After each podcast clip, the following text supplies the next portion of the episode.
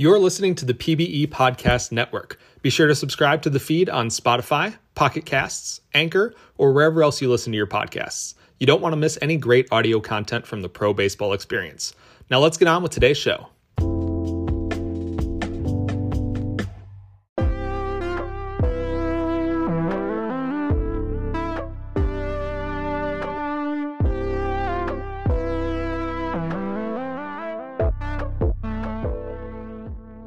What is up, guys? Welcome to PBE Family Therapy. I'm Dr. K.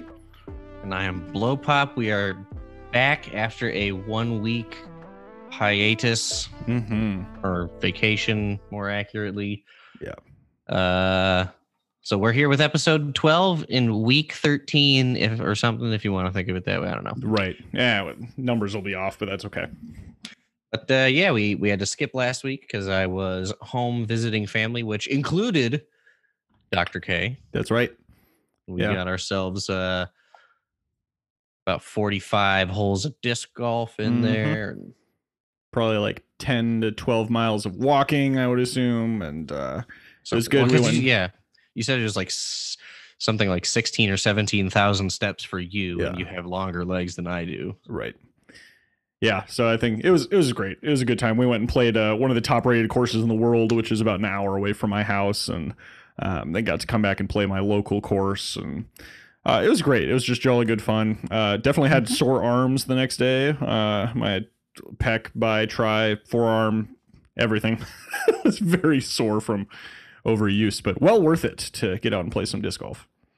Yeah, So it was good, but we are especially happy that we were able to make today work. Shout out to Blow Pop for being uh, flexible. We're recording this uh, pretty early in the morning, so uh, just had to get our episode out. it's for you, the people. because we care about you and your family therapy fix, and that is Mhm. why we are here. Yeah, we had uh, uh, we had a non-zero amount of people say, "Hey, come on, where's the new episode?" Yeah. And we said we had to take a break. So for those of you who are, uh, you know, scratching for that itch, Yep. thanks.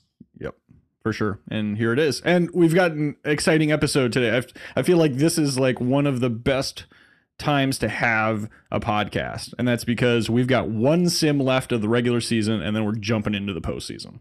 yeah there's almost all the information is presented to us so we have a good idea of what's happening but there's Mhm. always still that element of uncertainty with whatever these next seven or eight games do, depending on if you're a majors team or a minors team you have either seven or eight to go so a lot of a lot of possibilities up in Mhm. the air Yeah, which would be really cool. So we're going to talk about the playoffs. We're going to talk about the standings. We'll look at the statistics, um, see the stat leaders in the league, kind of like we uh, we normally do. But we're also going to be talking about Blow Pop's best bets and uh, an Mhm. exciting announcement that you may have seen that will that's called a teaser. We'll talk about it later. Uh, and then uh, that programming we'll check in with our players at the end too. Uh, so it should should be a good time. Should we jump right into uh, the majors standings? sure not a ton of moving and shaking has happened as the Mhm. kind of shouldn't be this late in the season, you know, Yeah. large enough amount of games have been played that there's a lot of stuff that's kind of established. Uh, OBX is still sitting on top of the East. Rougarous have clawed their way up to second. Uh, I know that they were, yeah, thank you.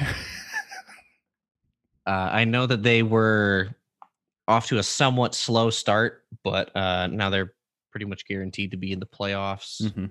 Um, I think they are guaranteed to be Yep. in the playoffs. Yep, Yeah, they're okay. in.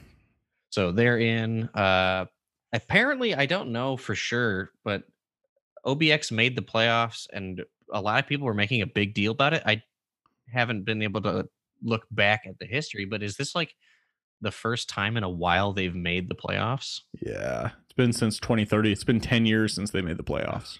Right. So Holy cow! So that's that's what people mean when they say that OBX was the least lucky Yeah, team in sim, uh, Yeah. which is why everybody that was talking about season predictions when we started things off yeah. were saying don't put them number one, even though they have a ton of TPE. So Mm, uh, I think I still did. yeah. I think I did too, but I don't really remember for certain. I th- so I th- I think I had Voyagers third, which they are, Mhm. and then Rougarous and Aviators I had one two in some order. I don't Sure. remember which is which. So Either way, Mhm. it and it is exciting for OBX, not just because of the of the playoff drought, but I mean that is exciting. Everyone loves a good playoff drought snapping, uh, but also fun that they kind of put all their chips in this year and it pays off. You don't you don't want to see someone like mortgage the future and then just absolutely bomb. yeah, Um, so that's fine. yeah. I mean, picking up like a bunch of big star pitchers like Jose and stuff. Yep. has definitely helped their chances a lot. So they're sitting pretty at a sixty-five percent win rate, which gives them a four-game gap between Mhm. them and the Rougarous. yep. on the other side of the I was going to say on the other side of the river, but I don't really know where the geographical Uh, divide is in this game. yeah. Uh, it, on the west side of the league, Mhm. there's not so much of a difference between one, two, and three. Yeah, it's very, very tight with the San Antonio Sloths and the Nashville Stars now tied. They've been close all season, and to have them tied going into the last game is pretty awesome. Um, even more awesome, the Sloths have won their last 10 games, 12 games. They're on a 12 game winning streak um, to really catch up to Nashville, and it looks like they have the tiebreaker, so they're technically in first right now. Right. And uh, it's kind of interesting to see them rocket up to first place, especially with this 12 game win streak, because as we've been monitoring our bets for the over under in the casino, Yeah. the Sloths were the first team that had their over under status confirmed Right. out of all 24 teams in the league. Yeah. So Which they have a, Interesting. Yeah, especially because they hit the under. Yeah. So, so Sloths locked in the under before any other team finished whatever stuff. So it's just kind of bizarre to see historically one of the best teams, if not the best team in the league, Right. be the first to cement its status with an under. Yep. Yeah, they've had an interesting year in that like April they were 5 and 4, May they were 11 and 12. So not a great start, basically 500, you know. Uh, Yeah. and then June, July, August have gone 15 and 7, 16 and 6, 17 and 7. So they've really really ramped it up and in terms of looking into the playoffs, it's going to be hard to pick against the Sloths because you just can't argue with that momentum going in to the playoffs as well as obviously their pedigree and their, you know, history as a fantastic team. Right. And looping back to the the uh, the preseason prediction conversation again, Mhm. the West is just like a big clump right now because even the Scorpions in third place are only two games behind the two leaders. Right. But the snapshot right now of the Mhm. West of Sloth, Star, Scorpion, Demons, Vandals, Raptors, Foxes, Mhm. the only ones that I have wrong are Vandals, Raptors, flip flopped. Right. Which is fun.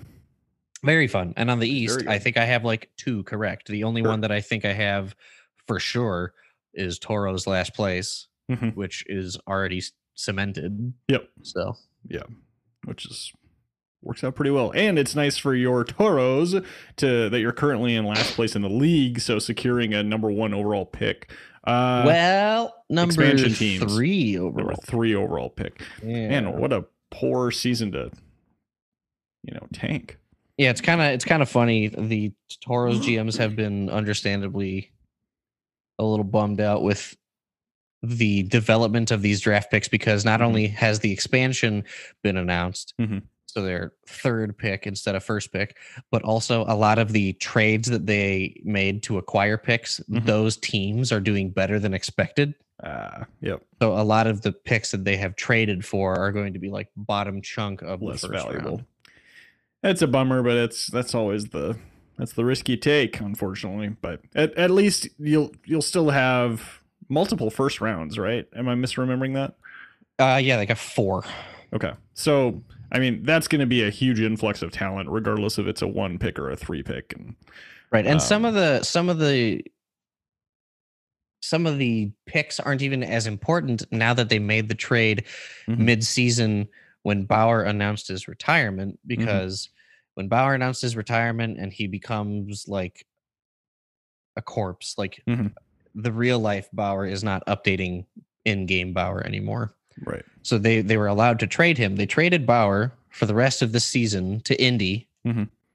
and they picked up uh, outfielder Baden Bougie, Mhm. who is uh, Madman Thirteen, one of the co-hosts or hosts. I don't know what the hierarchy is there Yeah. Of the uh, Women of PBE podcast, Mhm.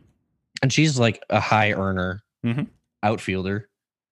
And then they also got Big Chungus, who is a first baseman. I don't know his earning pace as much, but like basically, the Toros traded away half of a season of a retired player Mhm. in order to get hypothetically assuming they retain everyone which they probably won't the entire career of two pretty good players or Right. like very good players like bad and bougie is consistently doing really well on like the stat sheets Sure. she said in one of their episodes that she just like doesn't like doing jpts so she doesn't do them but like That's pretty good. honestly fair it's only two per week or whatever so like Right. whatever Yeah. Um, quick question: Was that that trade was with the Indianapolis Apex, right? yeah Is that right? So very interesting. The Apex have have kind of gone all in on trying to make this season the season that they really succeed and they make the playoffs, hopefully. And I feel like they've put their chips in far too soon, too early. yeah Um, so it'll be interesting. I just for this the fact that they've put so much into it. I kind of hope that they make the playoffs. It'd be a fun story, but it's like, ooh, that's gonna be a bummer if they're the last one out. You know? Right. I like my my my reaction to it, my thought process was Indy has definitely been on the upswing since its inception. Oh yeah. Um and I feel like after last year watching the Rougarous win the World Series, hmm my outside perspective of what Indy has been doing is like you said, just trying to put a bunch of chips all in and Mhm. trying to break New Orleans's record of fastest expansion to World Series time. Mm, Because I think New Orleans did that in either like six years or five years or something. sure. So this would be four years if Indy did it. hmm Um, because they I, don't- they acquired Steve Eso. I don't remember what they gave up to get Steve Eso. hmm Uh, but then like the the one that makes me really think that they are just trying to break the record for fast success Uh-huh. is the Bauer trade because they're getting Right. a half of a season maximum of Bauer Yep. and giving up two really good young players. Yeah, and to Bauer's credit, uh, he's kind of crushed it in only 55 games started. He I did way better with Indy than he did with Cancun. like not was- even not even close. They played a pretty similar number of games, 10 more for Indy, but still, I mean, he's had uh, with the Apex, he's already at 2.3 WAR versus He's at- 0.2 WAR in He's had Cancun. 12 more home runs in Indy. oh my gosh, the RBI is 48 to 23. My gosh. So Bauer in this 55 games, or actually Mhm. Bauer literally in his first week in Cancun Mhm. was already on Indy's top 10 all-time war list. Which is just bonkers. I gotta find that somewhere. Where would I find that? Uh, I think uh, I don't know. I don't know. I'll look while we talk about other stuff, but that's just laughable. oh man. So good times. yeah, now that we've uh, established the you know macro view of teams, if we take a look at league leaders, Mhm. um, it's kind of what we expect. There's a lot of San Antonio. right. That's that's the most dominant batting team. There's a lot of Stan Antonio and a lot of Bobby McDonald. Uh, Mhm. Those are the only two from the team leading, but the two of them combined lead in eight of the 24 categories that show up in the game. So, you know, they're they're doing it. Yep. Oddly enough, there are five leaders or five leading categories, I should say, Mhm. From Sarasota, Mm, with three of or four of those being Red Arrow and one of those being INL Bogescu. It's just I don't think of Sarasota as you know being the home to powerhouses because right. they've been like middle of the pack. Yep. Yeah, but pretty impressive from both of those players. I mean, especially Red Red Arrow leading the league in batting average and WAR is pretty awesome. Um, Right. for a second baseman too, and in hits and also in caught stealing. But we won't talk about that. yeah. Uh, if you take a Uh, look at pitching, Yep. however, uh, there is unsurprisingly a lot of orange on the screen. Yeah. Holy. Basically all OBX, Yeah. and that that's it. Basically, it's Yep. just Walker Cato, Walker Cato, Walker. Cato, Walker Cato, Walker Cato, Walker Cato, Walker Cato, Walker Cato, Walker Cato, Walker Cato, Walker Cato, Farron Ben Caden, Ricky Vaughn, Ricky Vaughn. Hot potato, hot potato, hot potato. And Ricky Vaughn, Ricky Vaughn is on Detroit. I just said it because Right. it's orange. Right. Yep. But having a, a pretty disgusting 12.3 strikeout per nine for uh, Ricky Vaughn. But yeah, basically Walker Cato. I mean, I, I don't know if you can really argue a different pitcher of the year. Um, because he's leading in ERA wins, innings pitched, complete games, shutouts, strikeouts per walk, whip, walks per nine. Like that, it's pretty. Uh, pretty. Oh man, and if I scroll down, ERA plus, uh, obviously. Um, I don't even know what this stat is. RA nine WAR. I think it's. I want to say it's war. runs allowed per nine minus War, or maybe? plus war. I don't know. Okay, well we'll skip that and pretend we knew what it was, and that was oh excellent point, blow, blow pop. Yeah, awesome. Uh, uh, he also leads in BABIP and win percentage. So the most dominant pitcher of the league, I would say. I, I think the big takeaway from our war is if Walker Cato is leading in nine other good stats and Yeah. he's leading in our war, our war is probably a good stat. yes, I, that is. That's- excellent logic. That is my grand deduction. Oh, good stuff. Uh, should we jump into the minor leagues? Uh, Sure. Maybe the The- standings first. Let me jump Yeah. over that.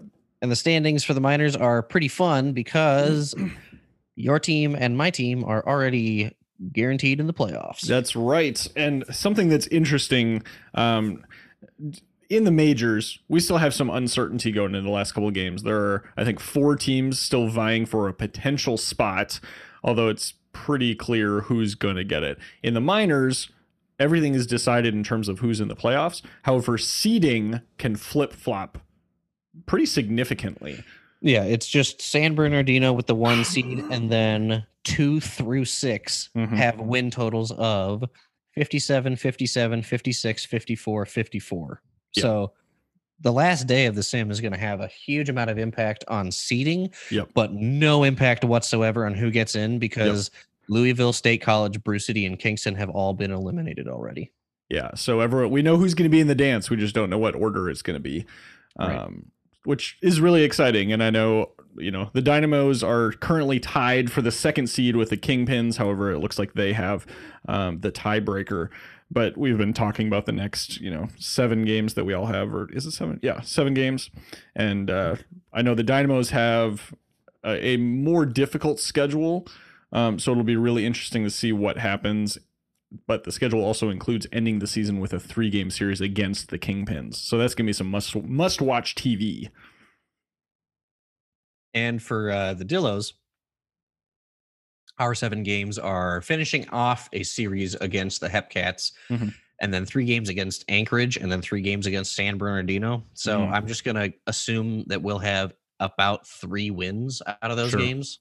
Uh, so I don't think we're going to have much opportunity to improve our position in Mhm. the tournament. But I mean, even if we go against 66ers in a Mhm. best of series, we uh, we saw how that went down. the Giant Slayers, yeah, yeah. the Amarillo Armadillos. So we'll see. Uh, we'll see what happens. The interesting kind of plot twist this year with obviously first playoffs with the most recent expansion. Uh, so the one and the two seeds do have a first round bye this year. So pretty important. The 66ers definitely have a bye. Nobody's catching them. Correct. Um, and then I think the other crazy. buy is it's not the best it's not the second best record. I think it's the best East team gets a buy, correct? It's no, I think it's actually just record. I don't think Oh. the, the divisions don't even matter anymore in terms of playoff seeding, which I think Oh. is a bummer. But yeah, I, I would have thought that the East team that makes it in, or I mean, both both Kingpins and Dynamos have made it in. I would have thought that Right. the better of the two teams would get the bye, and then the other four total teams were just going to get like Right. thrown against the wall to see where they go. But Yeah, uh, that's that's the way I prefer it. You know, the the issues are you know you don't want to have a really weak team. You don't want to have an NFC East for the uh, NFL. You don't have a team where the team that wins is like eight and eight, and everyone just sucks. Because then that team gets into the playoffs probably with home field advantage um, over a really good wild card team, and then it's just like, what are we even doing here? I mean, yeah, that logic would make sense, except for the fact that there are 10 teams in the minors Mhm. and there are six teams that make the playoffs. So Yep. even if you just do the six best teams, there has to be one from each division that makes it in, anyways. Sure, that's true. That is very true. But I I also like another another whole point of all this is I, I enjoy having to specifically think about competing against your division because I think it adds a nice element of uh, competition and rivalries and you know because uh, this is probably more the case in Major League Baseball, but like being a Twins fan, you know, we always think about the Indians. And it's because oftentimes whether or not we get into the playoffs is determined by whether or not we are better than that specific team, um, you know, or the Mhm. White Sox or whoever. But- Yeah, this year, this year it's the Sox. Yep. Yep. Absolutely. Because we've, we've already talked about the Indians. They're they're not doing much. It's Jose Ramirez, Shane Bieber, and 13 accountants. Yes. Did you get it called? Are you going to play for him this year? You're not an accountant, but I'm the GM. yeah. Oh, even better. That's why they suck.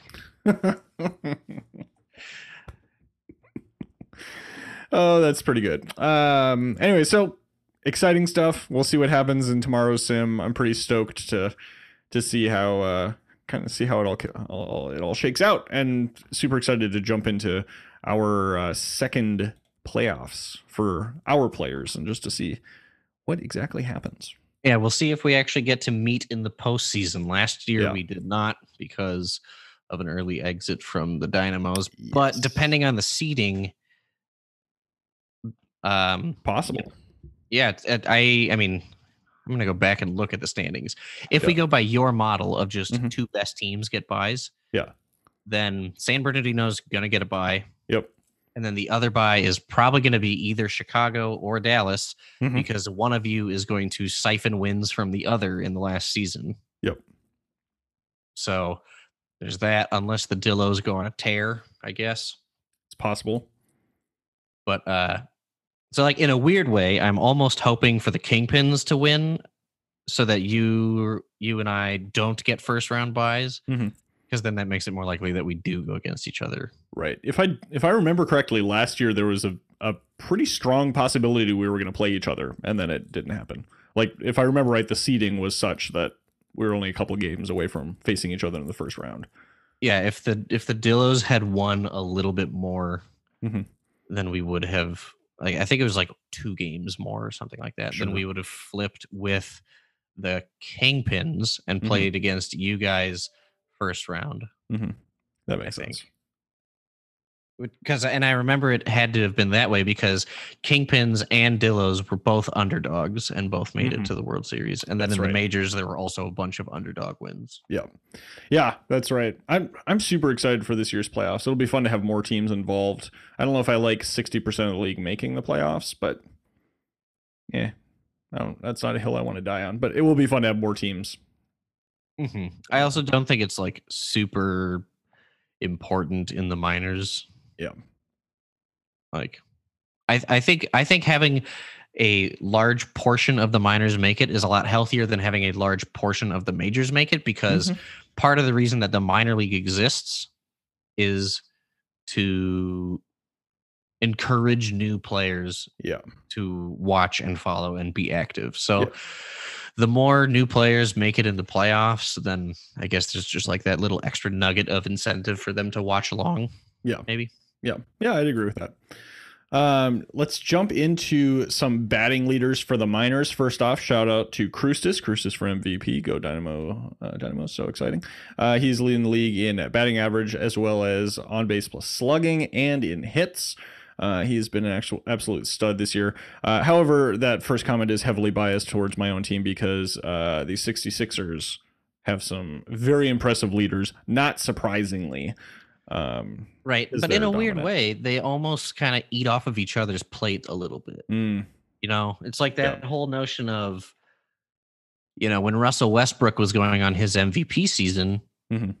there were other players that were doing well, Mhm.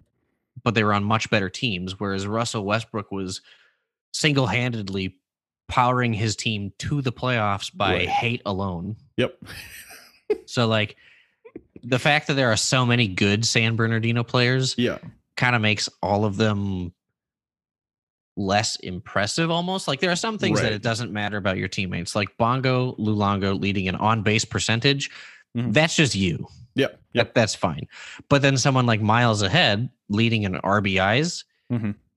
miles ahead is going to have more rbis than anybody because he's on the san bernardino 66ers and they have a lot of people who just get on base all the time Right. Right. that being said, Giannis Krustis is 2nd Mhm. and he's not on the 66ers. So Right. Yeah, it's definitely. I mean, it it really boils down all of baseball statistics, and that's part of the reason I really love it. Is you can't just look at a stat and be like, oh, like you just mentioned, Miles Ahead leads the league in RBI. He is the best player. It's like, Right. well, you, you got to look at like ten different statistics and kind of weigh them all and try and figure out, you know, what's what the real story is, what what really has happened. yeah, there's a handful of statistics that are purely how good are you? hmm hmm And then there's a handful that are how good are you in conjunction with your teammates? Yes. So, like, Batting average is how good are you? On base Mm-hmm. percentage, how good are you? Slugging, you. Hits, you. Total bases, you.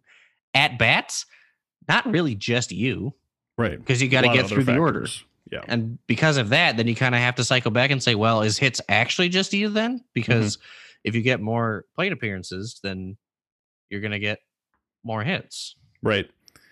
Yeah. And even with like pitching, you know, a lot of it is dependent on defense. A lot of it is dependent on uh, how your team is doing, where you're pitching, why you're pitching, when you're pitching. You know, there's all kinds of Mhm. stuff going on, which is which is really cool. But I digress back to the 66ers. Miles ahead, leading in a bunch of categories, including home runs, RBI, at bats, slugging percentage, total bases. He's just crushing it.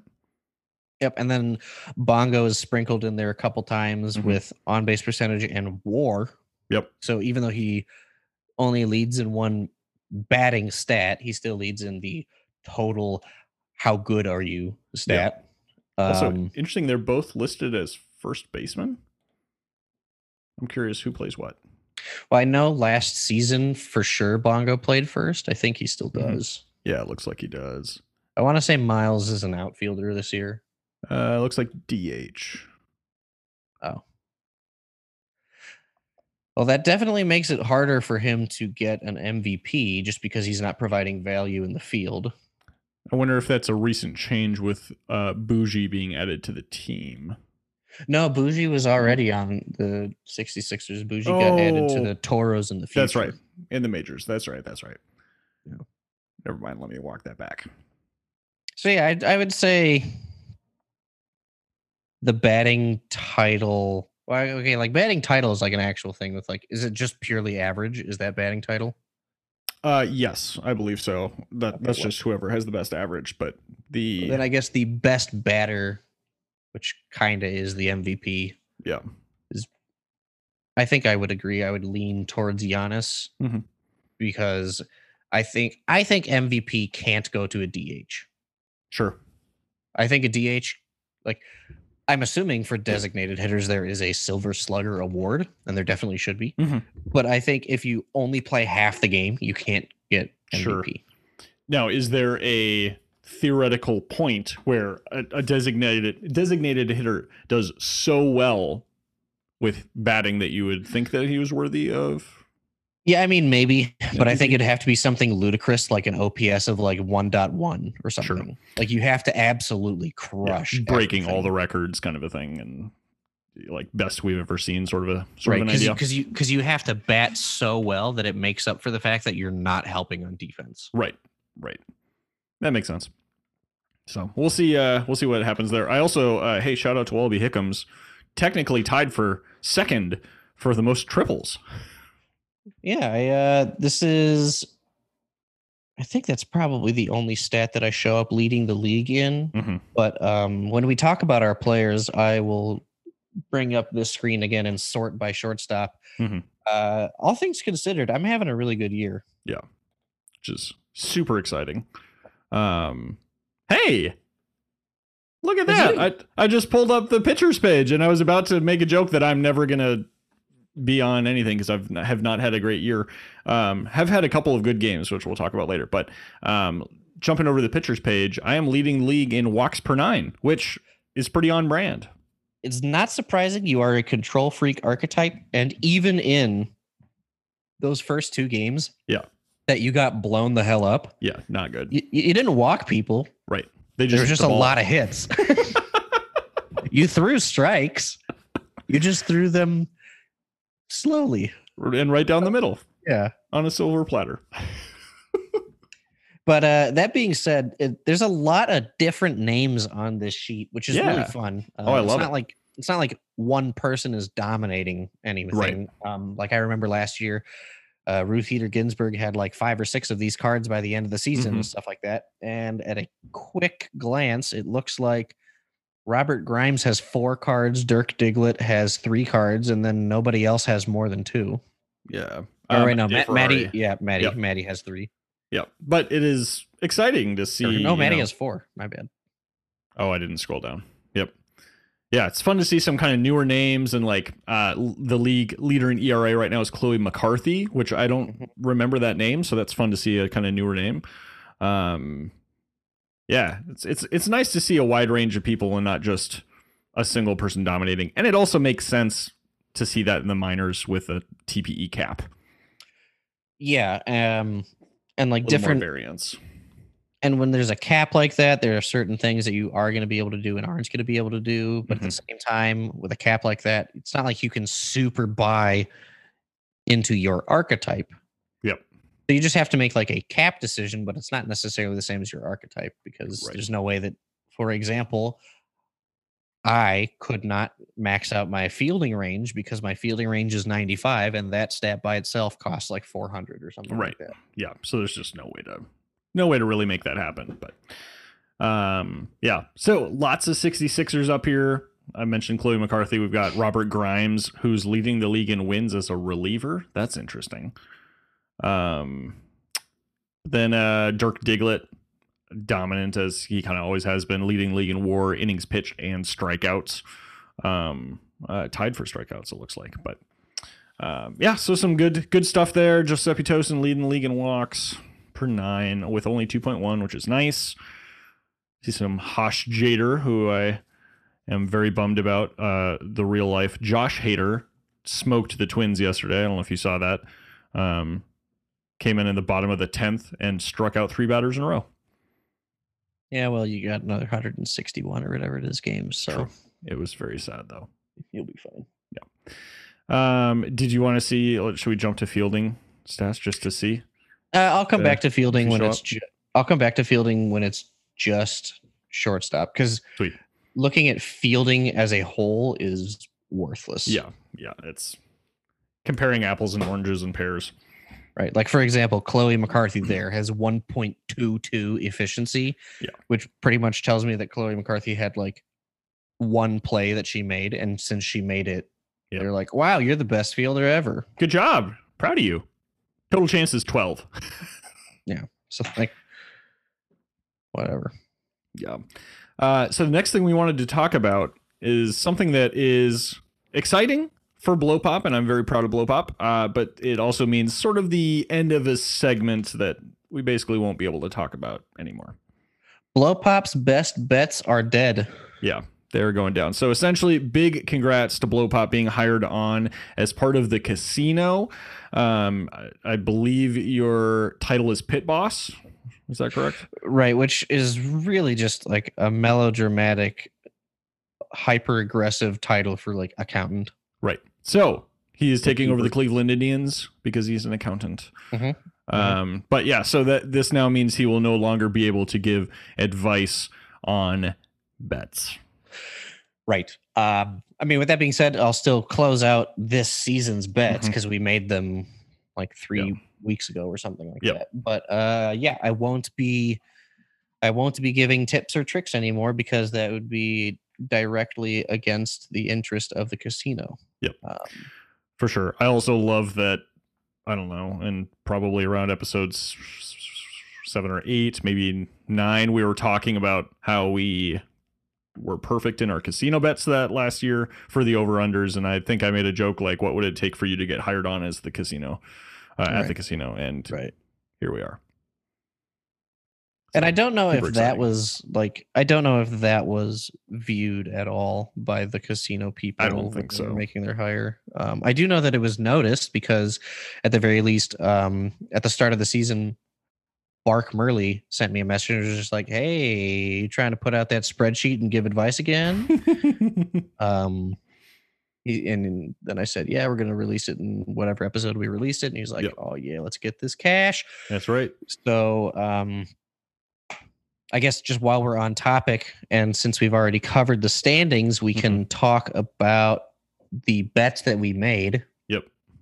So, the four bets that we made with money involved are the Mhm. Aviators, the Crabs, the Vandals, and the Mounties. And then the free bet that I took was the 66ers. Mhm. I think you did the same thing. And then the other free bets that I said were like acceptable options were the Mhm. Rougarous, Voyagers, Scorpions, Armadillos, and uh, Dynamos. So Mm-hmm. if we go uh, top to bottom for the paid bets in alphabetical order by divisions, because that's how I have the spreadsheet set up, Mhm. whatever. Uh, aviators are 65 and 35. Mhm. They need 68 wins. So from here on out, they need to go three and five in order to hit the over. Mhm. So I think that's a pretty safe bet. Mhm. Um, I don't expect them to chunk out five losses at the end of the season, but at the same time, five losses in eight games is very doable by any team. Right. So I'm not like confident that it's gonna happen, Mhm. but I feel like it probably should. Sure. Uh, so yeah. Uh, crabs 37 and 63 in order to hit the over they need to get to 43 wins and since we bet the under on them Mhm. we don't want that to happen right. so as long as they win fewer than six in their next eight games, then we are fine. And I don't think that's a problem. And those two bets should kind of help each other out a little bit because, as Dr. K has on his screen, there is an OBX home series against the Crabs. Yeah. So, to some extent, in my head, that's three wins for OBX and three losses for the Crabs, which would ice both of the bets that we've placed. Right. Which would be Um, very nice. So I, I'm, especially now that you've pulled up the schedule, I am more confident in both of those bets. Yeah, especially uh, another thing that helps our crabs bet. They also have two games against the sloths, Uh-huh. uh, and then three against Sarasota, which is that's probably a split somewhere. Right. So I mean, like the five total games against Sarah, uh, San Antonio, San Antonio, and then three OBX games. Mhm. I do not see a way that they win at least three of those. Right. I mean, don't. I don't think so. de- it definitely can happen. Like I remember yeah. last, like I remember last season. I think Kashima swept the Sloths in the series. yeah, and it's they like- also played spoiler to the Stars. Was it? I don't remember. Killed, anyway, there was something where it was like, oh my gosh, Kashima, like coming out. So it's definitely possible, but you know, but the the gambler in me says that it's looking good. Yep. Um. So the next paid bet that we made are your Vancouver Vandals, and they have exactly clinched the over. They have 49 wins. They needed to get 48 and a half. So they are already in the over. So we have already won that bet. Yep, super nice. Go Vancouver. Win it for Canada. Uh, speaking of Canada, the other paid bet that we made was the Mounties hitting the under, and the Mounties have sucked this year. Yeah, So they hit the under a while ago. Um, right. They are at they are at 29 wins, and they needed to get to 45. Yeah. So chance. they uh yeah they they have So like the the spreadsheet that I have set up says like how many wins you need to go to hit the over and how many losses are permitted. Mhm. So it's just kind of funny looking at it because in the next seven games they need to go 16 and negative nine, Love it. which I don't think is doable. So I don't think so. You also uh you, you hate to see a winning percentage start with a 2. uh huh. Yeah. Generally not uh generally not a good thing. Yeah. So I mean, like from here on out, they need to win 229 percent of their games. Good luck. Um, so the Vancouver Vandals and the Kingston Mounties, our friends north of the border, have Mhm. already guaranteed that you and I will not lose money. Yep. Thank you Canada. Thanks, Canada. Um, so we're at the very least pushing even. Mhm. And because you and I also took the 66ers over as Mhm. our free bet, Yep.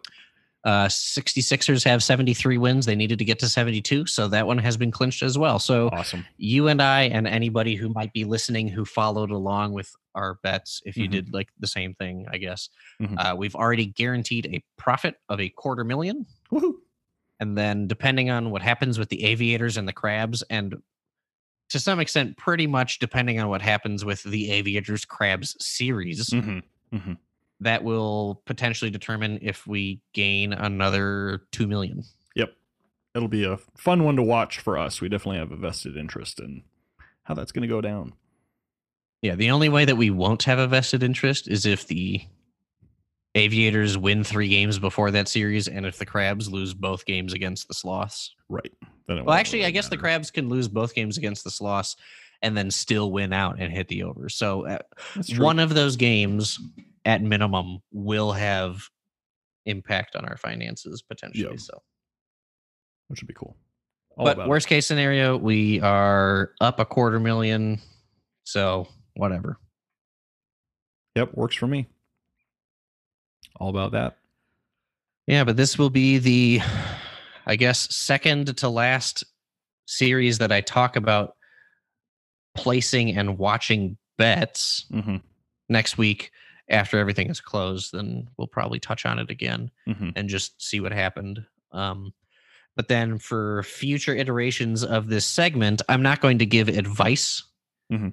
on the bet placing. So I think what I'll probably end up doing is week one, not talk about it. And let people place their own bets. But then weeks two, three, four, and postseason, Mhm. talk about like how the over unders are shaping up and just Exactly. monitor the bets. Yeah, and, and it'll be fun to watch. Um, and we'll just approach it from a different way. It won't be, hey, here's our money on this, and we're hoping to win money. It will be, uh, wow, look at the 66ers really outperforming what we thought would happen. You know, it'll be more following storylines and less specifically about the money we're earning. Yeah. And I mean, you're still allowed to bet, but Yep. I'm I'm not. Yeah, and I'll, so I, I still will. I'll probably make a similar spreadsheet and, you know, try and be wise about what I'm, uh, what I'm getting. But uh, Blowpop will no longer be assisting me in that, uh, that whole process. Correct. So, which is fine. It, it works. And I'm stoked that you've got a league job now. That's really fun. It seems like, uh, Yeah. you know, it, it's, it's not really a celebrated thing, but it kind of, to me, it's like, all right, now, now we're like doing our part for the league. And it's like that next step of involvement, which is cool. Yeah, and I also have reached out to uh Enoch Mhm. because I know him more than person man Mhm. and he's the co-chair or whatever the title is. He's like Mhm. the co-director of the stream team. Right. So um at some point in the future there's a chance that when someone hosts I might be the co-host and commentate. Awesome. Um I don't have an interest in being the host necessarily. I Mhm. just want to talk about the games because it Yep. sounds fun. yeah. I'm assuming the host is the one that actually has the stream up and the ho- co-host just commentates on that. Yeah, the host right? has the stream, the host runs the game, Yep. the co-host just talks along. Right. Right. That'll be nice. I'm, I'm excited for that. I think it'll do a fantastic job at it. And it'll be fun I'd to like, see you. Yeah, I'd like to think so. Yeah. Awesome. Well, should we talk about our players? Let's start off with with uh, Wallaby Hickams. Yeah, I uh so last time that you and I had a podcast was midweek 2. Mhm. And at that point I had had a really good first day and then two more really bad days. Yep. And I was kind of like, whatever. Yep, yep. But now I'm looking a lot better. Um, Yeah. And frankly, if I'm being 100% honest and probably a little biased, but I Mhm. don't think that biased. Yeah. I would say that right now, batting and fielding put together, I'm the best shortstop in the minors. Sure. Um, if you take a look at, like, so I'm just going to go to uh, batting leaders and sort by shortstops. Yep. I only lead in two categories, and those Mhm. two categories are triples and walks. Mhm. So, AA is almost assuredly going to be the silver slugger for shortstop, Sure. but I still show up in the top half of almost every batting category that's good, Nice. and I show up in the top three of the vast majority of them. So, like, Nice. I'm- I'm a top three batting average. I'm a top three home run hitter. I am a top four RBI, top two on base percentage, top three slugging, top three OPS, Mhm. Top three war. At bats don't really matter. Right. Uh, top two hits, top three runs. Like I'm, I'm like top three in a lot of the really important batting stats that you want to see your players have. Mhm. Uh, and then on the flip side with fielding, if I once again short by uh, sorts by shortstops, short Mhm. by shortstops, Sort sort short stops. Yes. um, I'm not number one in any category, Mhm. but in the in the metrics that actually determine how good you are, which in my opinion are fielding percentage, range, defensive efficiency, and zone rating, Mhm. and to some extent errors. Just don't mess up. Right. Um, I'm top five in all of those except for range, Mhm. and I'm top three in a bunch of them as well. Sure. Uh, so, and I, I, I assume I'm top three in errors because I don't see myself in the top seven most errors. Sure. So, like to some extent, I would make the argument that I am a top three batting shortstop and I'm a top three fielding shortstop, and nobody else is. Right. Yeah. So I think all things argument. considered, I'm probably this year, thanks in large part to some good luck with the bat. Yes. I think I'm the best shortstop in the minors. Which is really fun. And even more fun, we were chuckling about this uh, maybe it was last week. You've been very vocal about your intentions with Hickams. Hickams is going to be a gold glover. His defense is going to be fantastic. His batting will be okay. It'll be good. It, it, not great, but I, I We'll be will be serviceable. Yes. Uh, and at that point, I think it was right after one of your hot streaks, you were like, I think I actually have a chance at Silver Slugger this year, which would be hilarious if you got that before a gold glove. Yeah, like before before week four's streams started, I was temporarily the front runner for Silver Slugger because I was leading shortstops in uh, I think it was like home runs, slugging percentage, OPS, war, triples, total bases, Yeah. OPS plus, which is basically just OPS, but Right. But Flavor it's difference, like, like- all the power hitting things, which is hilarious.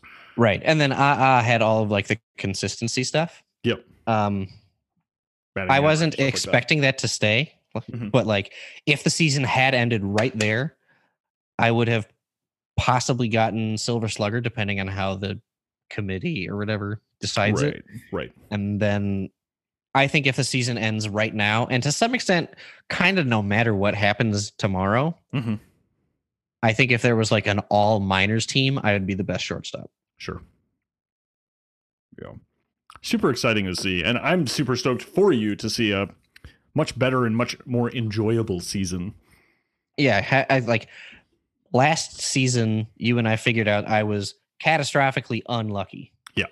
and this season it appears that I am a little bit lucky. Yeah. like my average is kind of kind of what it's supposed to be. It's like Yeah. like 270 right now is a little bit extra. Like I think Mhm. it's 260 to 280 was the window that I usually found myself at. Sure. but that was with a build that had 50 power 50 power and now i have 45 45 so it should Mm. probably go down to like 257 277 or some like weird window Sure. like that um but yeah like if we just go across the stat sheet as a whole uh games don't matter i'm not going to talk about that Yeah. plate appearances are at 455 Mhm. and our pro- or tell you what i'm just going to do projections because Yeah. then i'll compare projections of this year to what happened last year Yeah, yeah. Yep so projected stats for me this year are 487 plate appearances compared to 426 last year Mhm. the big reason for that is just i bat third instead of either eighth or ninth i was eighth or ninth depending on if it was lefty or righty Right. um, and i had even splits against lefties and righties so i assume Hmm. the eighth or ninth guy in tandem with me probably loaded one way or the other Yeah, yeah, yeah. and we just like flip flop based on him, whatever. Um, at bats are going from four or from 388 to 429. Same line of reasoning. Yep. I'm just at the plate more because I bat earlier. Yep. Expected runs are going to be up to 55 from last year's 50. hmm And this relatively small increase kind of makes sense because last year I batted at the back of the lineup hmm which means if I got on base, there were a lot of really good bats that came close after me. hmm hmm So they were going to get me home. This year, since I bat third, I bat immediately after Steve Rogers, who is by far the best batter on the team. Mhm. So the best chance of me to get batted home can't bat me home. There's no way that it could get to him with me still being on base and without the inning ending. So Right. uh, runs to some extent are team dependent. Same with RBIs. The only way that you can guarantee either one of those is by going yard, Mhm. and I don't do Although that. you, you did a lot more this year than last year. I did a lot more this year, but I think that was pretty fluky. I'm okay with it, but I think it was fluky. Sure. Um, hits definitely climbed. My projected yeah. season total hits is 117 from last year's 76. Yeah. So that 41 numeric value projected increase in hits is due in large part to batting third in the lineup and having more plate appearances. Mhm. But that's like a 53% increase in hits. And I don't have a 53% increase in at bats or plate appearances. So Right. that's that's a combination of me investing in my batting stats and slightly good luck compared to very bad luck. Right. Exactly. Which is pretty big difference. Very much sim sim gonna sim, and it is simming in my favor a little bit this year. Yeah, we'll take it. Uh, doubles, I'm projected to have one fewer double this year with 10. Um, but that's fine because I also already have two more triples this year. So, Mhm. like for non home run extra base hits, I have one more extra base hit for a total of three more bases, Mhm. I think, or maybe I have more bases off of doubles and triples, Yeah. and I have more doubles and triples. So Yes. Yep. that's fine. Uh, the big difference that's immediately noticeable, however, is the fact that I currently have 15 and am projected to have 16 home runs when last Yeah. year I had seven. Yep. Big and difference. that huge difference comes off of the back of having a day one sim where I had four. Yeah, which was awesome. Yeah, like week one, I already had at least seven. I think it might have been eight. But Mhm. week one, I had at least tied and maybe already eclipsed last year's total for home Right. runs, which it is was hilarious. and. I, I especially enjoyed it because we're messaging back and forth on Discord as you do. And uh, it was just like, dude, I think I got another home run. I think I got another. I'm like, what? No way. It was awesome. yeah, So fun. It was it was uh, astonishment laden with confusion. yes. And even more fun for you because one of those home runs came off of the hand of Giuseppe Tosin. It is the only extra base hit I've gotten off of you. Yeah. Um, and I'll I'll take uh I'll take that spreadsheet out and we can take a look at our head to head stuff after Yeah. you and I talk about our players individually. Yeah. Um, my my my RBIs are expected to be 56. Last year they were 42. They are currently already 52, Mhm. and that's going up a lot just because I don't suck at batting as much anymore. Just Um, very good. I honestly think it's actually slightly lower than it quote should be Mhm. because again, I'm batting immediately after Steve Rogers, Sure. and Steve Rogers has 24 home runs on the year, I think it is. So there have been at least 24 times Hmm. that because he's been really good and I show up to the plate Yeah. that the bases are empty. Yep. So I, I feel like if he and I switched positions, Mhm. I would probably have like between like three and ten more RBIs or something like that, just because Sure. he cleans the bases. Yeah, that makes sense.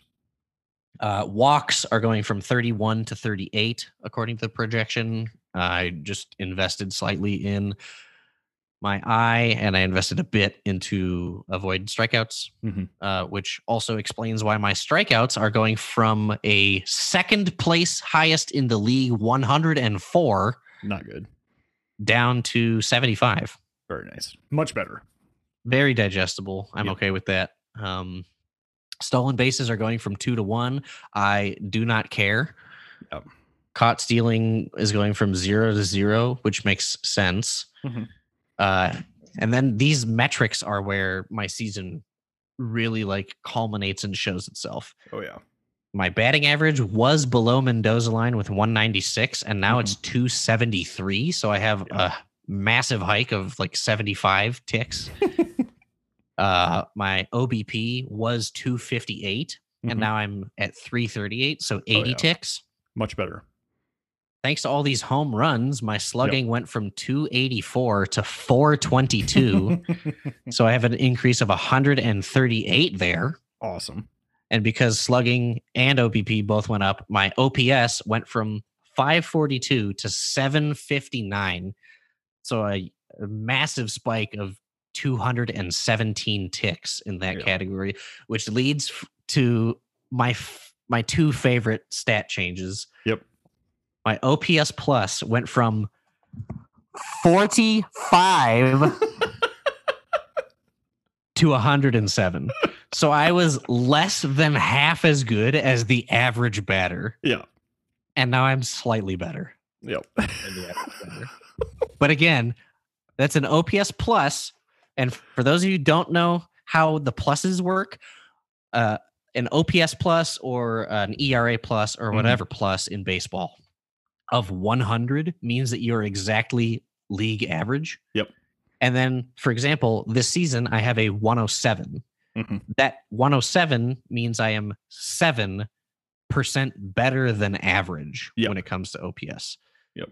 So when I had an OPS plus last season of, again, 45, that means I was 55% worse than an average batter. And all of this leads to last season, I had a war of negative 2.1 Yep. and this season my projected war assuming saturday goes as we think it might Mhm. is 2.6 so while i will have a win above replacement war of 2.6 Mhm. i will have a win above wallaby wow of 4.7 so the fact that i'm going from a very bad player to a Yep. very good player in the span of one year is nice because a i think i've invested wisely and Mhm. again i've said this a bunch but still i was so unlucky last Yeah. year Yeah.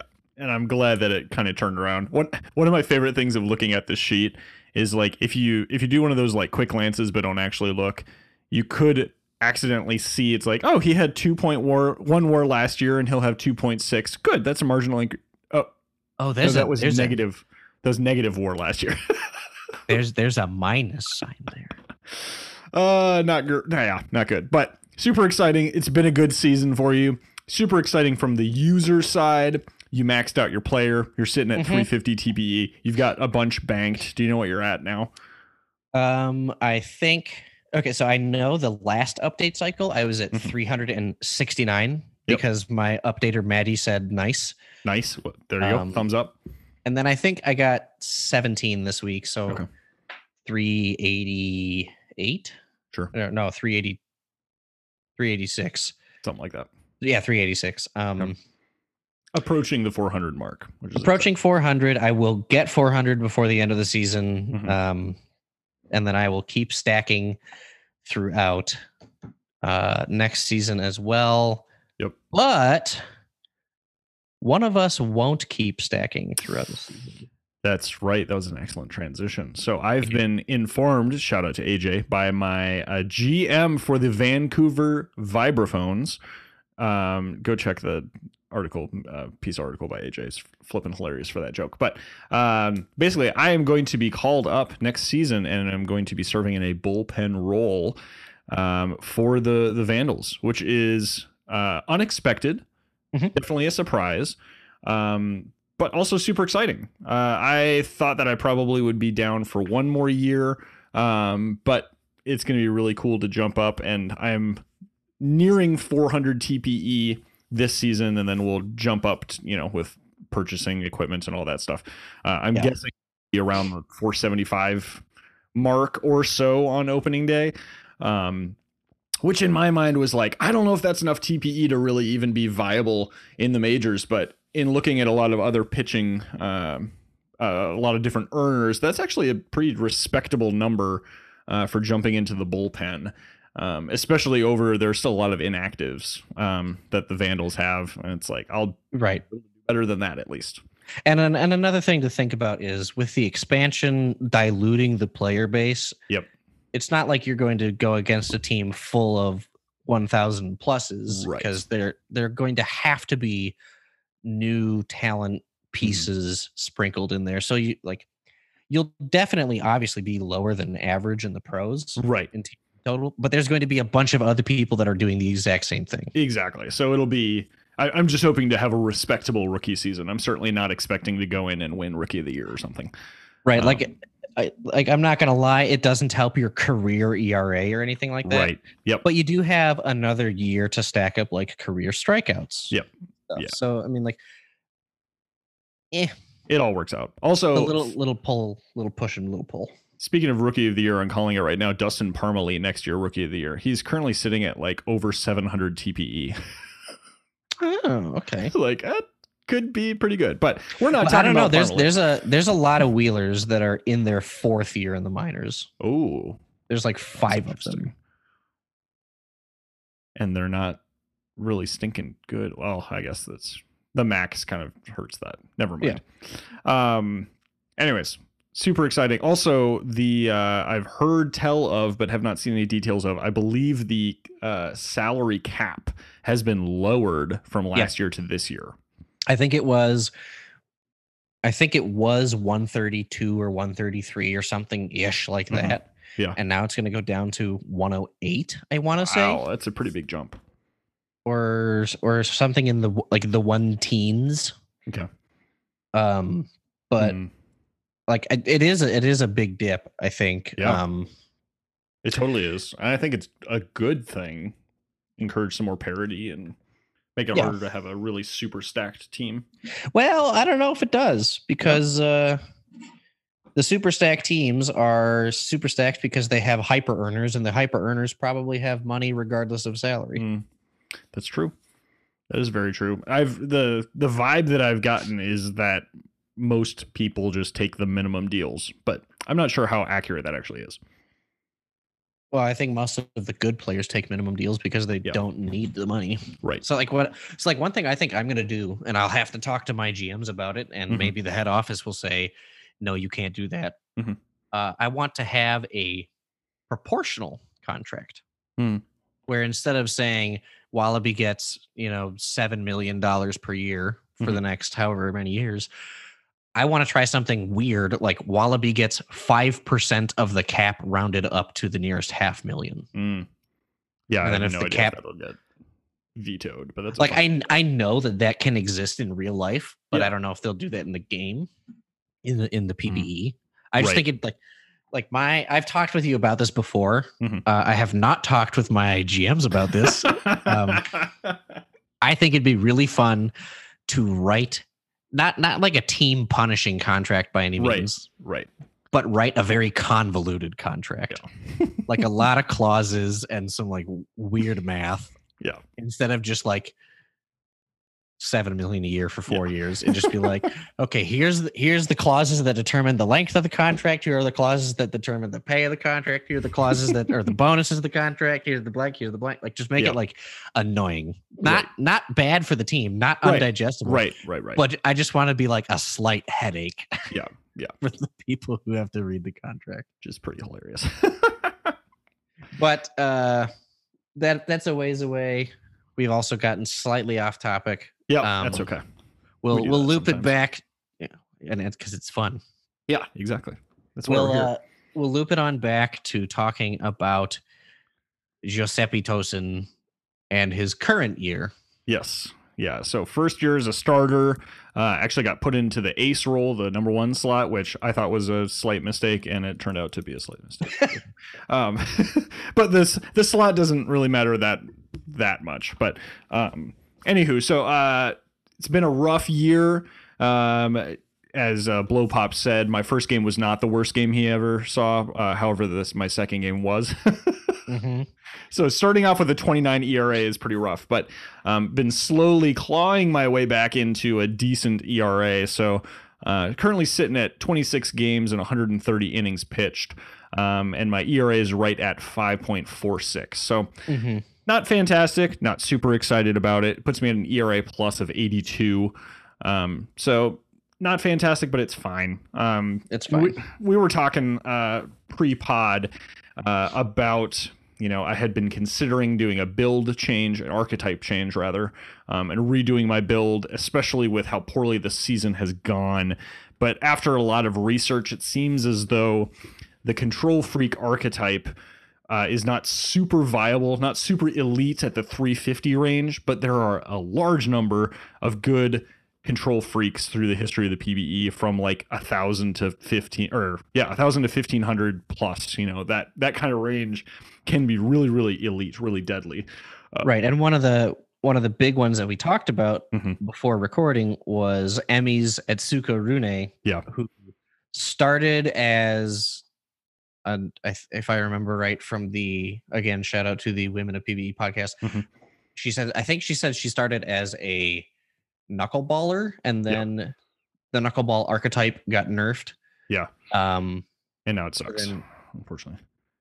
so then she switched to control freak and I think she might have just switched to control freak like two seasons ago or something. So like it might have been Right, really recently. right.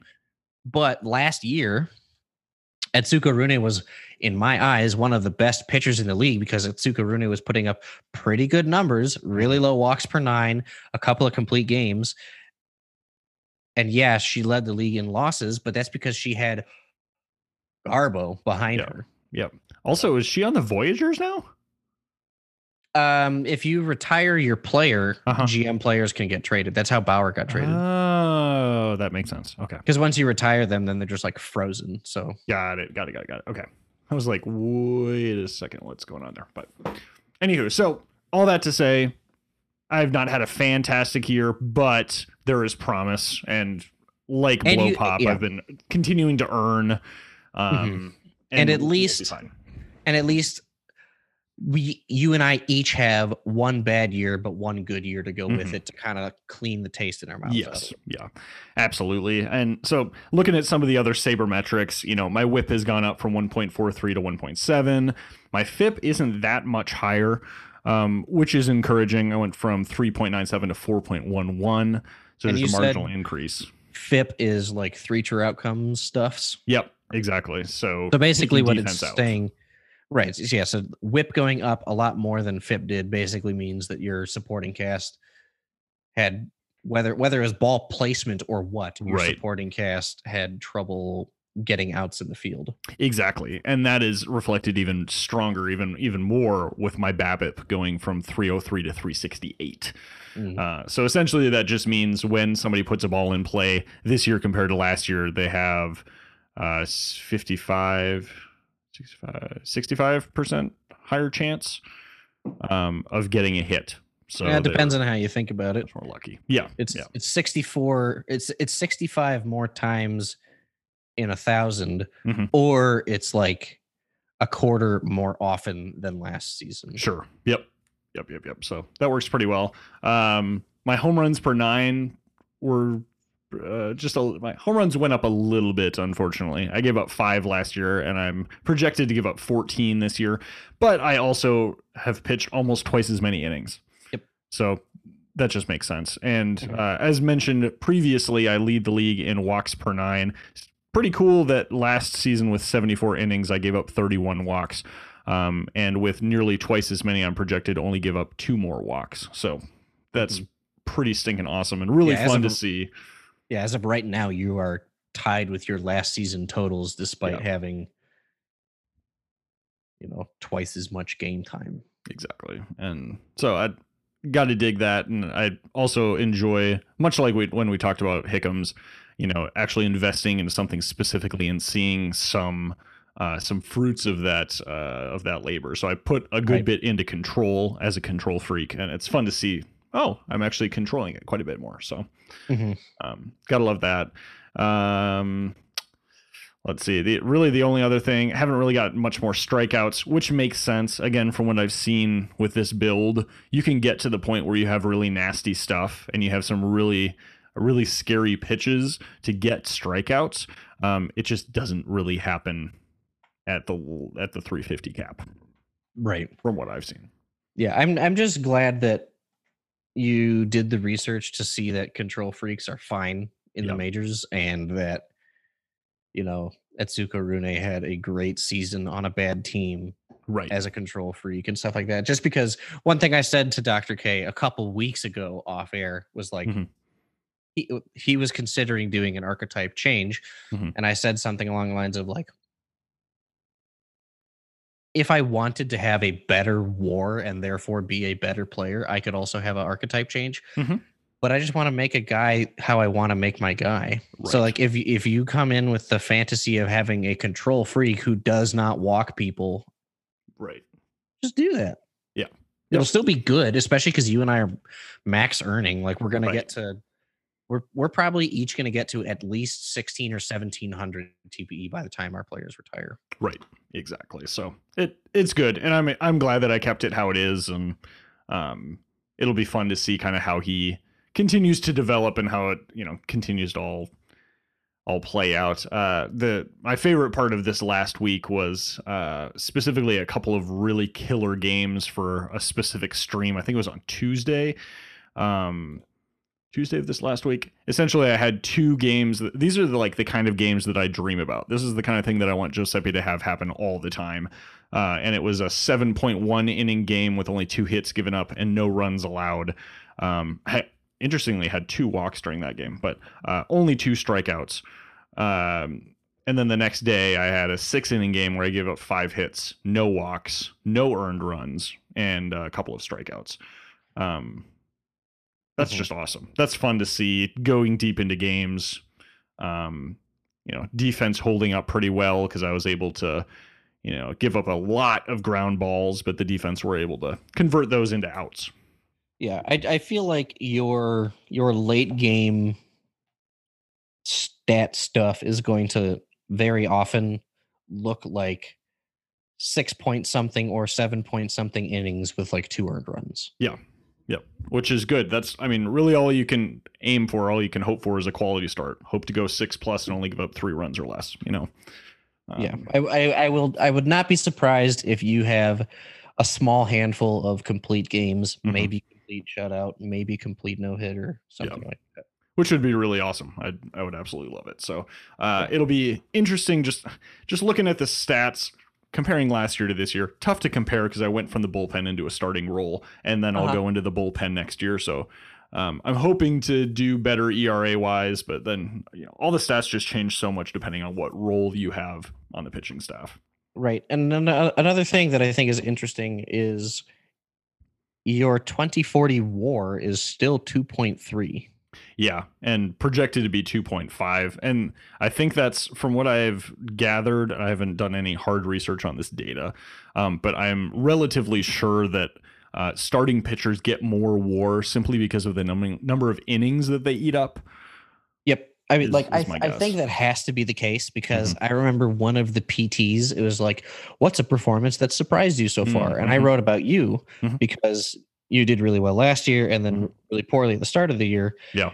And at one, uh, like at the point that I was writing that point task, you had an ERA in the eights. Right.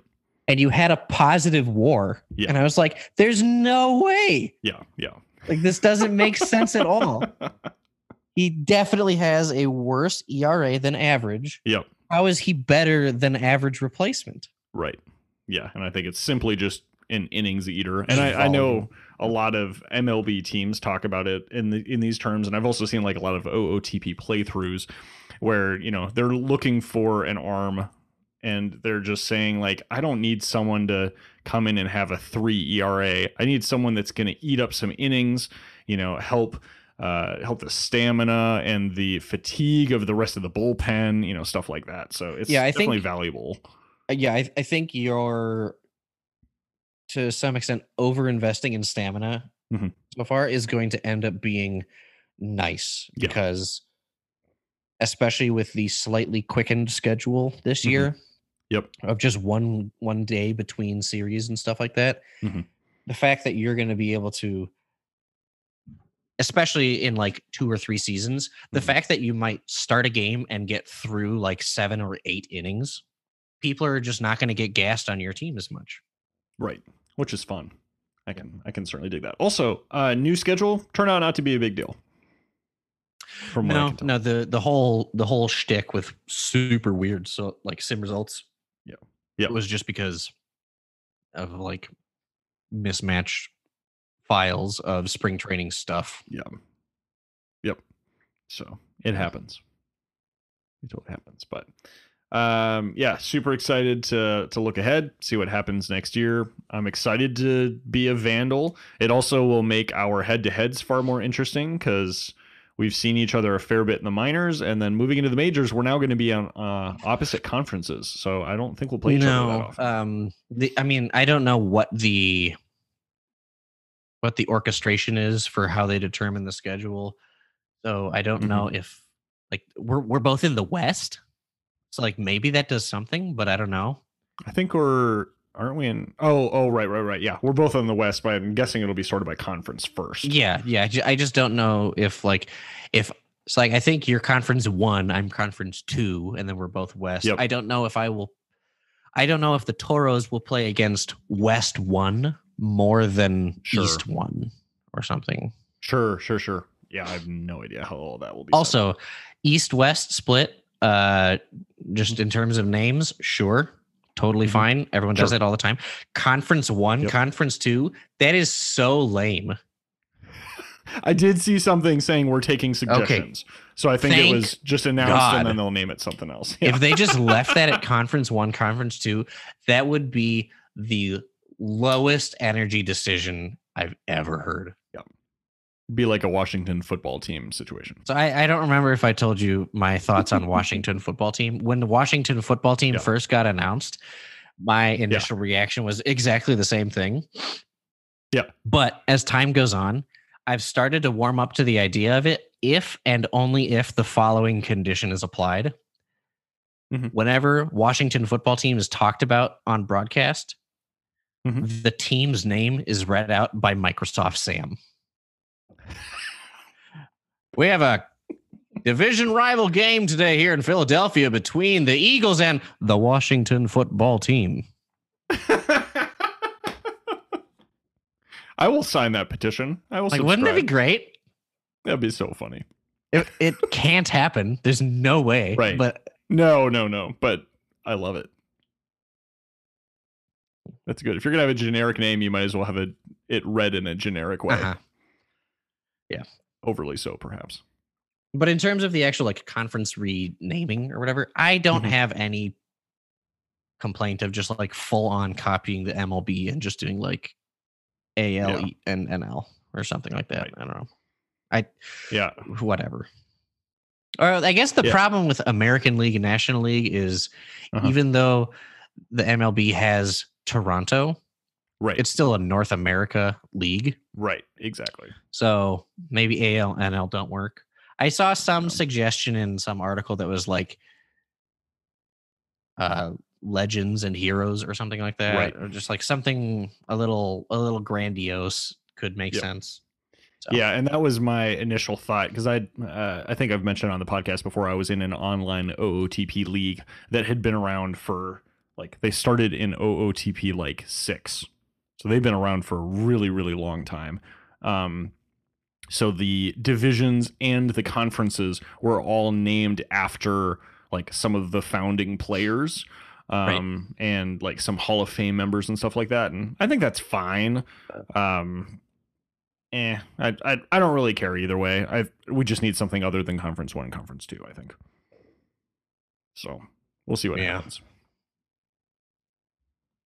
But I luckily don't have to make that decision, and neither do you. No. We can just judge the decision instead. Oh yeah, it's the best. It's like being it's like being a movie critic. Yeah. I'm not I'm not I'm I'm not creative enough to write a screenplay. right. But I'll tell you that your screen sucks. Yeah. what is ah, what? Dang it! What show is it where it's like? Oh, isn't it The Office? I think Andy Bernard's like, I'd love to be a food critic. This food is bad. I'd love to be a movie critic. This movie is bad. I feel like if someone's going to say that, it's probably Michael Scott, just because it's Probably. not creative reviews. right. I also don't catch Office references because I don't like that show nearly as much as you do. Yeah, that's very true. I'm very sorry. Womp womp. Uh, sweet. Well, I think we're uh, I think we're good to start wrapping this up. We got through all our stuff. Probably. I I never okay, so like little little pulling back of the curtain. Mhm. Dr. K and I use a Google Drive and we have like uh, a bunch of documents of like, okay, here's the rundown of what we want to talk about this episode. Yep. You never shared today's episode What? thing.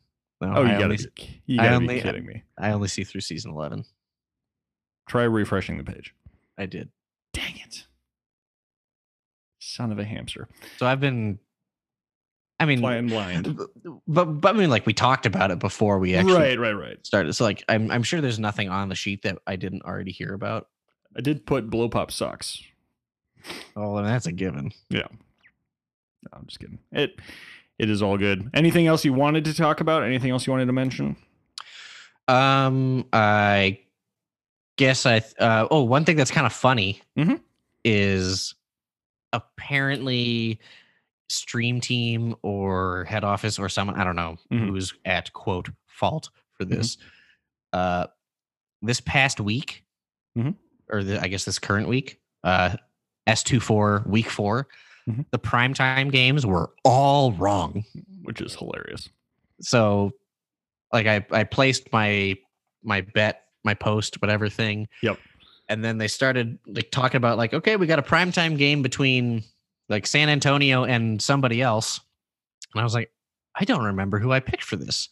and then I looked at the spreadsheet that you and I have keeping Yeah. track of all of our bets, and I was like, this is not one of the games.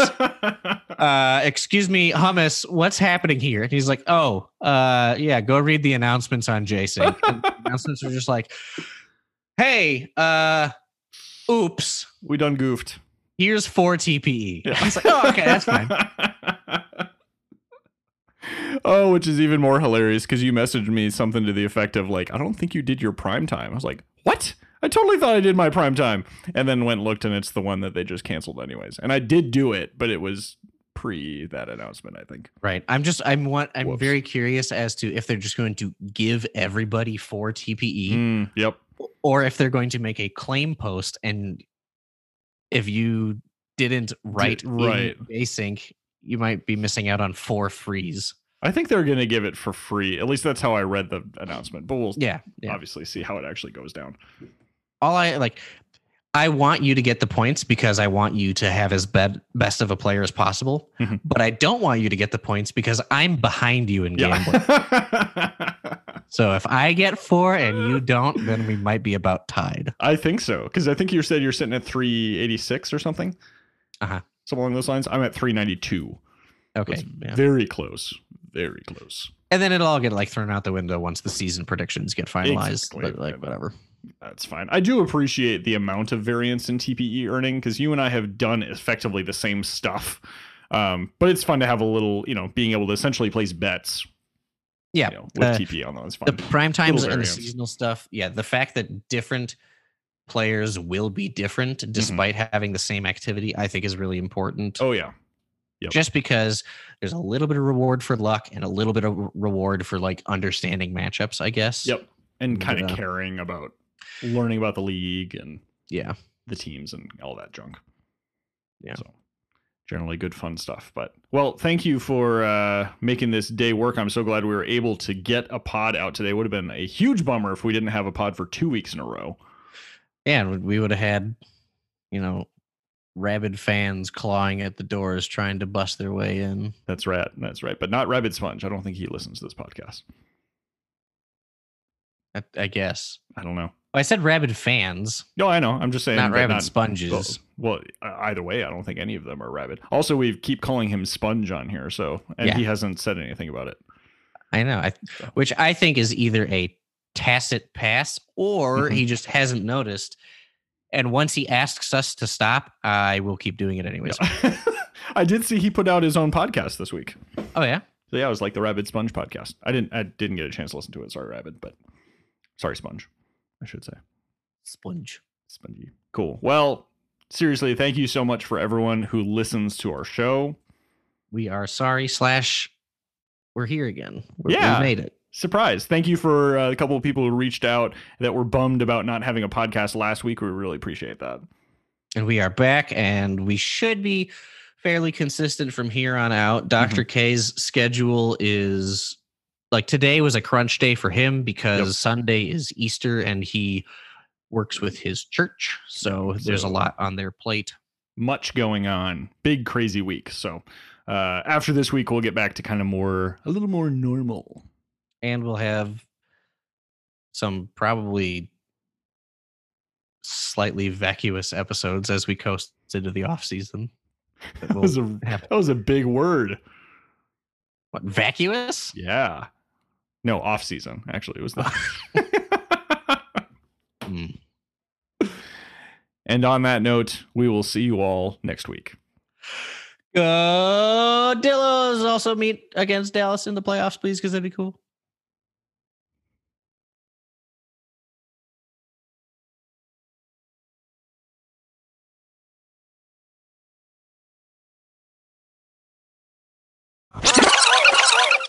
Thanks for listening. If you are not yet a member of PBE and would like to learn more, visit us online at www.probaseballexperience.jcink.net.